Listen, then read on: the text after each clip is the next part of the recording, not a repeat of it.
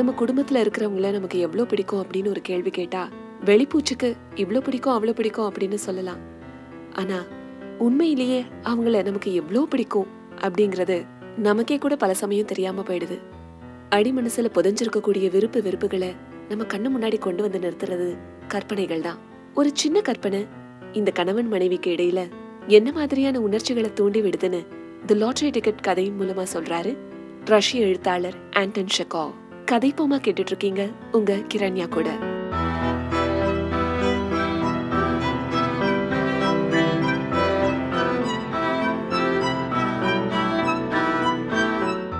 Dinner சாப்பிட்டு முடிச்சுட்டு சோஃபால வந்து உட்கார்ந்த ஐவன் தமித்ரி அன்னைக்கு நியூஸ் பேப்பர் எடுத்து புரட்ட ஆரம்பிச்சான். ஐவன் ஒரு மிடில் கிளாஸ் வர்க்கத்தை சேர்ந்தவன். அவனோட வருமானம் அவனோட வாழ்க்கையை திருப்திகரமா நடத்த போதுமானதா இருந்துச்சு. அவனும் அவனோட மனைவியும் அவனோட சம்பாத்தியத்துல ரொம்ப சந்தோஷமா நிம்மதியா வாழ்ந்துட்டு வந்தாங்க. இன்னைக்கு நான் பேப்பர் படிக்கவே மறந்து போயிட்டேன் அப்படின்னு சொல்லி அப்ப அங்க வந்து உட்கார்ந்தா ஐவனோட மனைவி. கொஞ்சம் சீக்கிரம் பாரு இன்னைக்கு லாட்டரி டிக்கெட் முடிவுலாம் வந்திருக்கும் பாரு அப்படின்னு அவனு சொன்னான். ஆமா வந்திருக்கு. ஆனா உன் சீட்டு இந்நேரம் எக்ஸ்பயர் ஆயிருக்குமே அப்படின்னு ஐவன் சொன்னான். இல்ல இல்ல செவ்வாய்க்கிழமை தான் வாங்கினேன். சரி நம்பர் சொல்லு. நம்பரா? நைன் ஃபோர் நைன் நைன் ரோல இருபத்தி ஆறாவது நம்பர் சரி இரு பார்க்கலாம் அப்படின்னு சொல்லிட்டு ஐவன் பார்க்க ஆரம்பிச்சான்.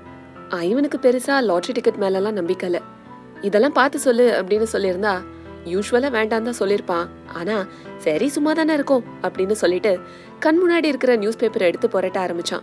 ஆனா ஒரே ஆச்சரியம். அவன் மனைவி சொன்ன nine four nine nine row number வந்திருந்துச்சு. அவனுக்கு பயங்கர ஆச்சரியம். இன்னும் டிக்கெட் நம்பரை பார்க்கல. ரோ நம்பரை பார்த்து அப்படியே உறைஞ்சு போயிட்டான். டிக்கெட் நம்பரை பார்க்காமலேயே பேப்பரை அப்படியே ஆச்சரியத்துல கையில இருந்து நழுவ விட்டான். உடம்பு முழுக்க என்னன்னே தெரியாத இனம் புரியாத ஒரு பரவசம். அடிவயத்துல ஜில்லுன்னு இருந்துச்சு. நடுங்குற குரல்ல சொன்னான் மாஷா நீ சொன்ன நைன் ஃபோர் நைன் நைன் வரிசை வந்திருக்கு மாஷா.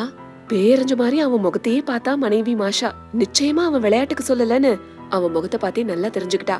டேபிள தொடச்சிட்டு இருந்தவ அப்படியே அதை போட்டுட்டு வெளிரி போன முகத்தோட வந்து கேட்டா நைன் ஃபோர் நைன் நைனா? ஆமாமா இதோ இங்க பாரு. சீட்டு நம்பர் என்ன வந்திருக்கு? இரு இரு. அதையும் தான் பாக்கணும் ஆனா கொஞ்சம் இரேன் எப்படியோ நம்ம ரோ வந்திருக்கு. புரியுதுல்ல?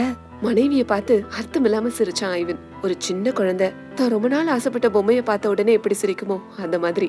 மாஷாவும் சிரிச்சா. ரோ நம்பரை மட்டும் பார்த்துட்டு சீட்டு நம்பரை பார்க்காம இருந்தது அவளுக்கும் ஒரு மாதிரியான உற்சாகத்தை கொடுத்துச்சு. ஆஹா கிடைக்க போற புதையல பத்தி கனவு காண்றது தான் எவ்வளவு இன்பமானது இல்ல நம்ம ரோ வந்திருக்கு. நம்ம நம்பரா கூட இருக்கலாம். ஒரு சான்ஸ் தான். ஆனா ஒருவேளை அப்படி இருந்துட்டா? ஐயோ சீக்கிரம் பாரு கொஞ்சம் பொறு. ஏமாந்து போக இன்னும் நிறைய நேரம் இருக்கு. மேலே இருந்து ரெண்டாவது ரோலியே வந்திருக்கு. பரிசு தொகை எழுபத்தஞ்சாயிரம் ரூபிள் இது வெறும் பணம் இல்லம்மா. முதலீடு. நமக்கு கிடைக்க போற பவர் ஒரு வரப்பிரசாதம். இதோ ஒரு நிமிஷத்துல பார்க்க போறேன். இருபத்தி ஆறாம் நம்பர் மட்டும் இருந்துச்சுன்னா. ஐயோ நம்ம நிஜமாவே ஜெயிச்சிட்டோம்னா? ஐவினும் மாஷாவும் கலகலன்னு சிரிச்சு ஒருத்தருக்கு ஒருத்தர் பார்த்து அந்த இன்பத்துல திளைக்க ஆரம்பிச்சாங்க. அவ்வளோ பணத்தை ஜெயிச்சிட முடியும் அப்படிங்கிற நினைப்பே அவங்கள ஒரு மயக்கத்துல அழுத்துச்சு எழுபத்தஞ்சாயிரம் ரூபலுக்கு தங்களுக்கு என்ன தேவை? அதை வச்சுட்டு என்னெல்லாம் செய்யலாம்? என்ன வாங்கலாம்? அப்படின்னு அவங்கள கேட்டா நிச்சயமா அவங்களால சொல்ல முடியாது. Nine four nine nine. Seventy five thousand ruble இந்த ரெண்டு எண்களையும் மாத்தி மாத்தி அவங்க கற்பனை பண்ணிட்டே இருந்தாங்க. அந்த அறை முழுக்க எண்களா மிதக்கிற மாதிரி அவங்களுக்கு தோணுச்சு. ஐவன் பேப்பரை கையில வச்சுக்கிட்டு குறுக்கு நெடுக்குமா நடக்க ஆரம்பிச்சான். கொஞ்சம் படபடப்பு அடங்குனதும் பணம் கைக்கு வந்தா என்னெல்லாம் பண்ணலாம் அப்படின்னு நிதானமா எண்ணமிட ஆரம்பிச்சான். நாம மட்டும் ஜெயிச்சுட்டா நமக்கு ஒரு புது வாழ்வு தொடங்கிடும். இப்படியே எல்லாம் தலைகீழா மாறிடும். அந்த சீட்டு உன்னோடது. என்னோடதா மட்டும் இருந்திருந்தா முதல்ல இருபத்தஞ்சாயிரம் ரூபலுக்கு ஒரு எஸ்டேட்டை வாங்கிருவேன். பத்தாயிரம் உடனடி செலவுக்காக. புது வீட்டுக்கு சாம செட்டில் வாங்கணுமே. அப்புறமா ஊரை சுத்தி பார்க்கணும். கடன் எல்லாம் அடைக்கணும். மீதி நாற்பதாயிரத்தை பேங்க்ல போட்டு நிம்மதியா வட்டி வாங்கிட்டு இருக்கலாம் அப்படின்னு சொன்னா ஐவன். ஆமா ஒரு எஸ்டேட் வாங்கினா நல்லாதான் இருக்கும். அப்படின்னு சொல்லிட்டு நாற்காலியில சாஞ்சு உட்கார்ந்தா அவனோட மனைவி மாஷா. டூலா இல்லனா ஊரியோல வாங்கணும். அப்பதான் டூரிஸ்டுக்கு வாடகைக்கு விட்டா நமக்கு நல்ல வருமானம் கிடைக்கும். அவனோட மனசுல இன்னும் அதிகமா செழிப்பான வாழ்க்கை பத்தின வரையறையே இல்லாத சித்திரங்கள்லாம் அப்படியே கற்பனையா ஓட ஆரம்பிச்சது. அந்த கற்பனையில தன்னை ஒரு வசதியான கனமானா இளமையும் ஆரோக்கியமும் நிறைஞ்ச ஒரு கவலையில்லாத மனுஷனா தன்னை பார்த்தான். கோடை காலத்துல வீட்டுக்கு வெளியில சின்ன ஓடை பக்கத்துல மரத்தடியில படுத்திருக்கான். அவனோட சின்ன மகனும் மகளும் பக்கத்துல விளையாடிட்டு இருக்காங்க இன்னைக்கு வேலைக்கு போக வேணாம். இன்னைக்கு மட்டும் இல்ல இனி எப்பவுமே போக வேணாம் அப்படின்னு நினைக்கிற அந்த நினைப்பே அவனுக்கு சொல்ல முடியாத ஒரு சுகத்தை கொடுத்துச்சு. கொஞ்ச நேரம் கழிச்சு வயக்காட்டு பக்கம் போனான். அப்படியே காட்டுக்குள்ள காளாம் சேகரிக்க இல்லனா ஆத்துக்கு போய் அங்க தங்கி இருக்கிறவங்க மீன் பிடிக்கிறத வேடிக்கை பார்க்க இப்படி சுத்திக்கிட்டே இருக்கான். அப்படியே பொழுது சாயுதா ஒரு பளிங்கு குளியல் அறைக்கு போறான். சாவகாசமா சோப்பு நுரையெல்லாம் நிறைஞ்சிருக்கக்கூடிய அந்த தொட்டியில மூழ்கி குளிக்கிறான். குளிச்சதுக்கு அப்புறமா பணக்காரங்க சாப்பிடுற உணவெல்லாம் சாப்பிடுறான். ஈவினிங் வாக்கிங் போறான். ஃப்ரெண்ட்ஸோட கேளிக்கையிலெல்லாம் ஈடுபடுறான். ஆமா ஒரு எஸ்டேட் வாங்கினா நல்லாதான் இருக்கும். அவன் மனைவி அவன் நினைவுகளை கலைச்சா. அவன் மனைவி சொல்லவும் நிகழ்காலத்துக்கு வந்தான். அவளோட முகபாவனையில இருந்தே அவளும் ஆழ்ந்த கற்பனையில தான் இருந்தா அப்படிங்கறது அவனுக்கு தெரிஞ்சது. ஐவன் இப்போ இலையுதிர் காலங்களை பத்தி கற்பனை பண்ண ஆரம்பிச்சான். அந்த சீசன்லயும் தோட்டத்திலயும் ஆத்தங்கரையோரமாவும் லாங் வாக் போகணும்னு நினைச்சான். குளிர் அதிகமானா வீட்டுக்கு வந்து ஒரு பெரிய கோப்பை நிறைய வோட்கா குடிப்பான். மஷ்ரூம் சாலட்லாம் சாப்பிடுவான். தோட்டத்துல இருந்து பிடுங்கின கேரட்டையும் முள்ளங்கியும் எடுத்துக்கிட்டு குழந்தைகள் ஓடி வருவாங்க. அதுக்கப்புறமா சோஃபால நீட்டி படுத்து பளபளப்பான அட்டை இருக்கக்கூடிய ஏதாவது ஒரு மேகசின் படிச்சுட்டே அப்படியே தூங்கிடுவான். இலையுதிர் காலம் முடிஞ்சுதா? அதுக்கப்புறம் கடுமையான குளிர்காலம். எங்கேயும் போக முடியாது. வீட்ல இருக்கிற நாய் மாடு இதெல்லாம் கூட சோர்ந்து படுத்திருக்கோம். பங்களாவுக்குள்ளேயே அடைஞ்சு கிடக்க வேண்டியதுதான். ஐயோ அப்பதான் கற்பனையை நிறுத்தி மனைவியை திரும்பி பார்த்தான் ஐவின். எனக்கு வெளிநாட்டுக்கு போகணும்னு ஆசையா இருக்கு மாஷா. அடுத்தபடியா குளிர்காலத்துல போக விரும்பக்கூடிய நாடுகளை பத்திலாம் எண்ணமிட்டான்.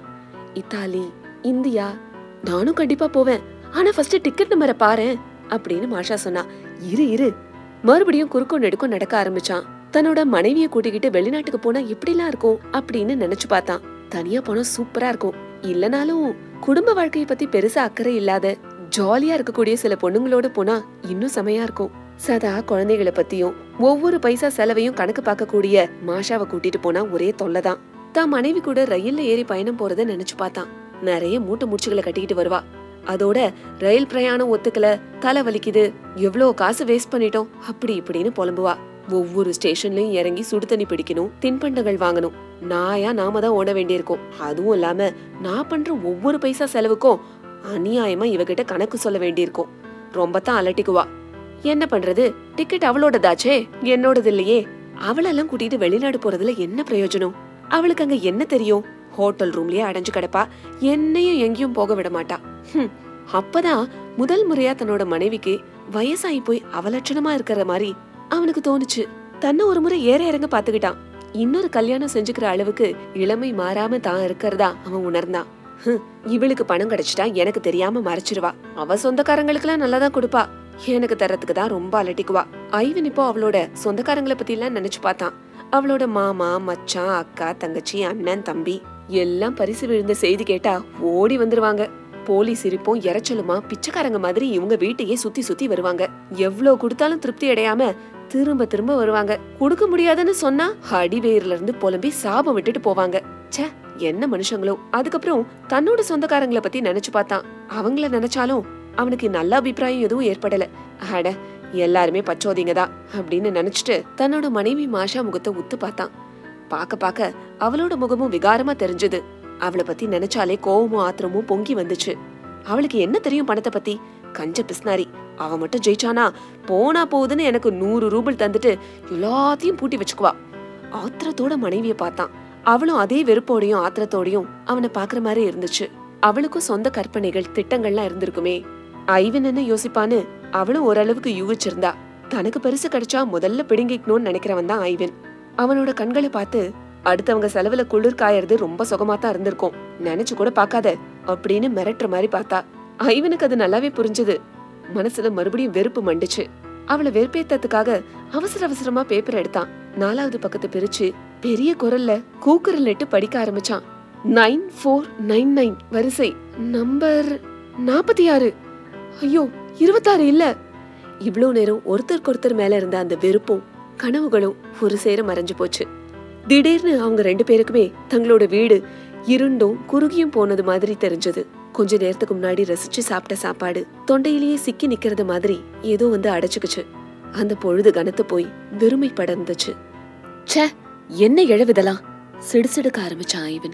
எங்க பார்த்தாலும் வீட்டுல குப்பையும் குள்ளையுமா கிடக்குது? வீடா இது? எரிஞ்சு விழுந்தா மாஷா மேல. அப்படியே எல்லாத்தையும் தூக்கி போட்டுட்டு எங்கேயாவது போய் தூக்கு போட்டுட்டு சாகலாமான்னு இருக்கு. அப்படின்னு கத்த ஆரம்பிச்சான்.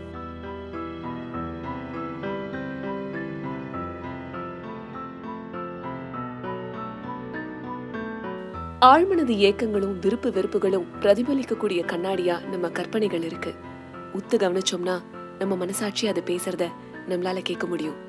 சுத்தி இருக்கிறவங்கள பத்தி நம்ம என்ன நினைக்கிறோம்னு உண்மையாவே தெரிஞ்சுக்க கற்பனை பண்ணி பாருங்க. ரஷ்ய எழுத்தாளரான ஆண்டன் ஷெகாவ் எழுதின த லாட்டரி டிக்கெட் கதையை தான் கேட்டீங்க? கதை போமால. நான் உங்க கிரண்யா.